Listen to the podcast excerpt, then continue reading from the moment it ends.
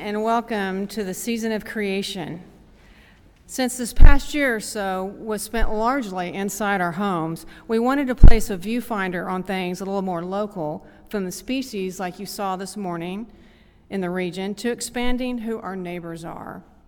But first, a little good news.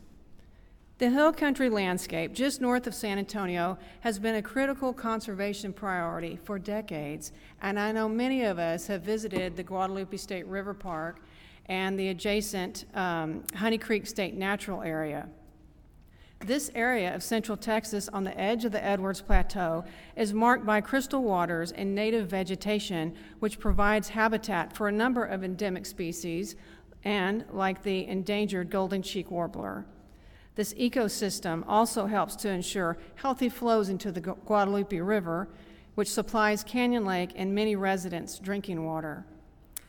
But recently, an adjacent piece of property to the Honey Creek State Natural Area was poised for the development of a 1,600 home subdivision that would threaten the Honey Creek Cave, the long, longest excuse me, cave system in Texas. However, Texas Nature Conservancy led by our own Suzanne Scott, with other partners such as Texas Parks and Wildlife, are in the process of securing 515 of those acres of the property for preservation, and we're able to secure a conservation easement on an additional 620 acres of adjacent property. Please lend your support to these very important efforts and hard work that help protect our nature, our Texas heritage, and the hill country that is rapidly disappearing into this cr- incredible growth, um, pace of growth. Thank you, Suzanne.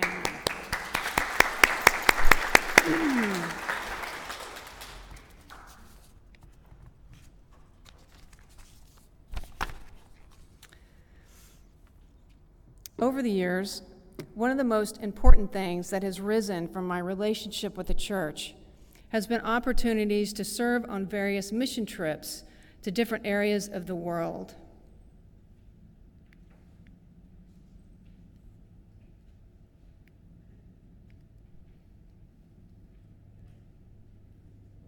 Hold, please. There it is. But more specifically, three separate mission trips to the rural areas of Nicaragua, all related to water sanitation. We worked side by side with the people of the villages who would benefit from these projects to construct water wells, latrines, and concrete lavanderias for clothes washing.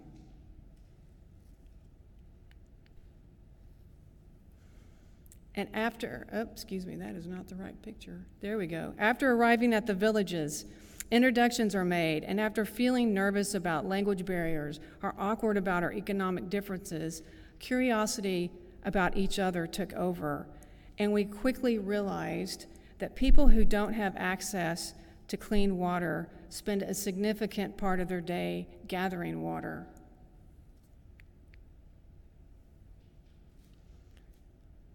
This is typically completed by the women, so that after breakfast she will gather her laundry in a five gallon bucket and walk to the nearest stream, typically one and a half to two miles away.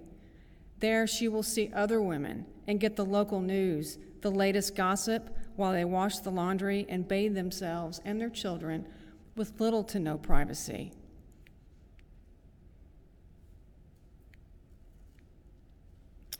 When finished, she will collect the wet laundry and fill the five gallon bucket of water and carrying it home on her head.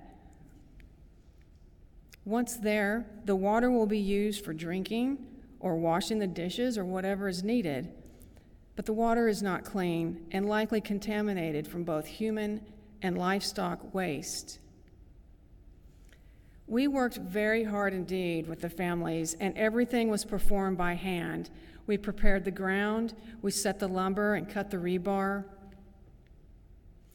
There are no backhoes or cement trucks, so we mixed the cement and shoveled it into place and the gray water filtration system consisted of an eight foot pit that we hand dug and filled it with the largest rocks that we could carry.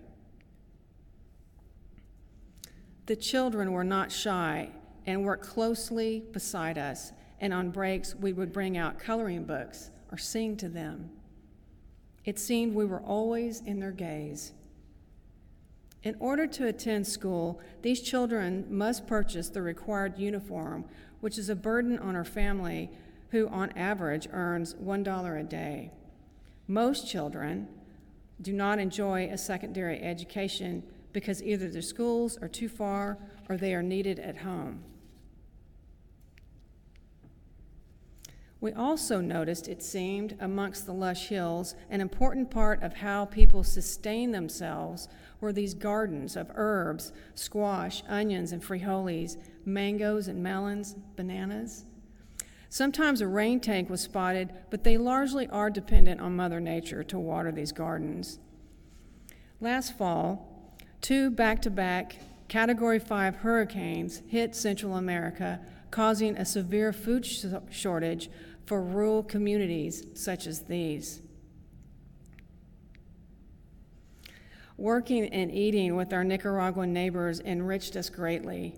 We came into relationship with each other by understanding how their communities live, by understanding what their concerns are and their joys. And it became clear, in a way not previously known to us, that without readily available water, there is much manual labor in their lives.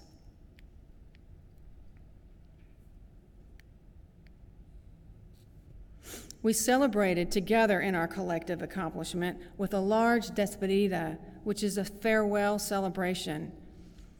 So we brought in a pinata and we made sure all the kids received some candy, and they furnished us with lunch and some local entertainment. And uh, this was a very sweet moment. We'd really shared a lot and were wrapped in a very tearful goodbye.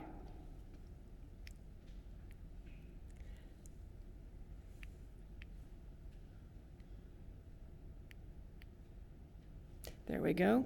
This is the end result. This facility here contains a water well where the, right, the white drum is to the left, where the children are standing. Uh, to the right, the woman is washing her clothes in the lavanderia wash basin, and behind her are two closets that she can now bathe herself and her children in privacy. This is within yards of her front door now. You can imagine the improvement in their quality of life. Um, a facility like this would serve six to 12 families.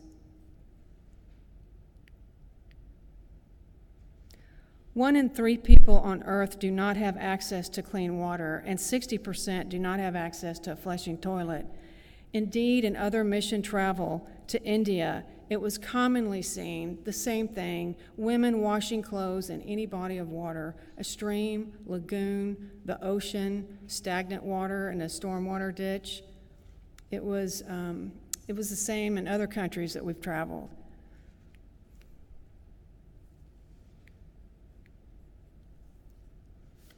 I'm always grateful to return home from travel, but after Nicaragua, re entry into so much here was jarring.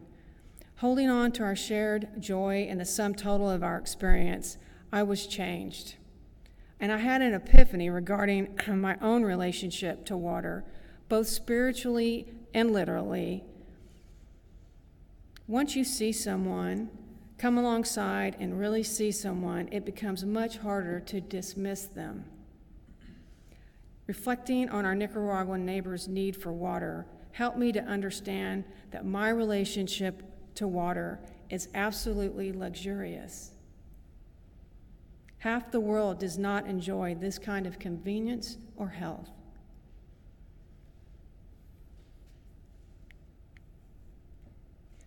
In the United States, one and a half to two million people do not have access to clean drinking water, and a portion of those live on native lands. Navajo lands are located in the Four Corners area of the Southwest, primarily in New Mexico and Arizona. Navajo, or Diné Nation, is the largest native tribe in the United States.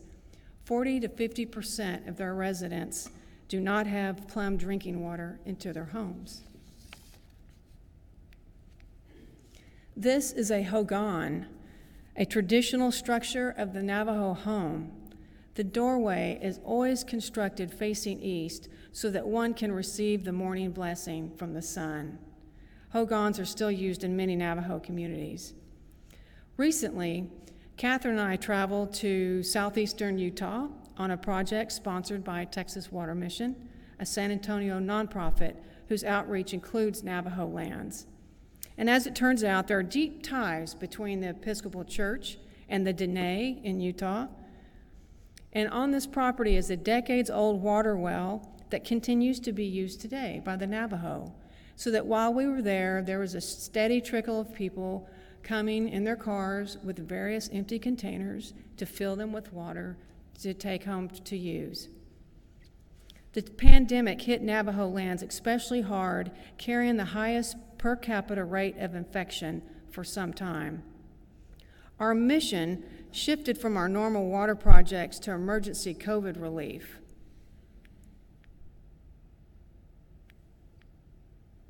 Working with John Hopkins Native American Outreach Program, Texas Water Mission worked to deliver hand washing stations and wellness kits to families without running water.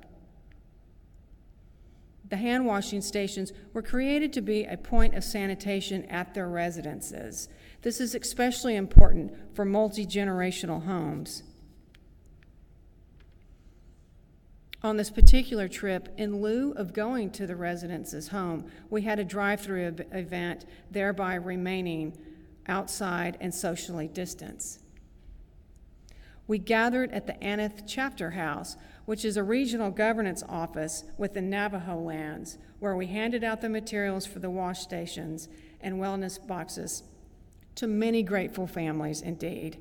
And in visiting with one woman, she had recently moved back to the reservation to the family home uh, with three kids that had no um, electricity or water. During the entirety of our trip, we drove many miles through Navajo lands, exploring the San Juan River, the Comb Ridge, Bears Ears, and Valley of the Gods. These are all beautiful, powerful, sometimes stark points of interest but to the Navajo, they are much more. There are four sacred rivers that bound Navajo territory.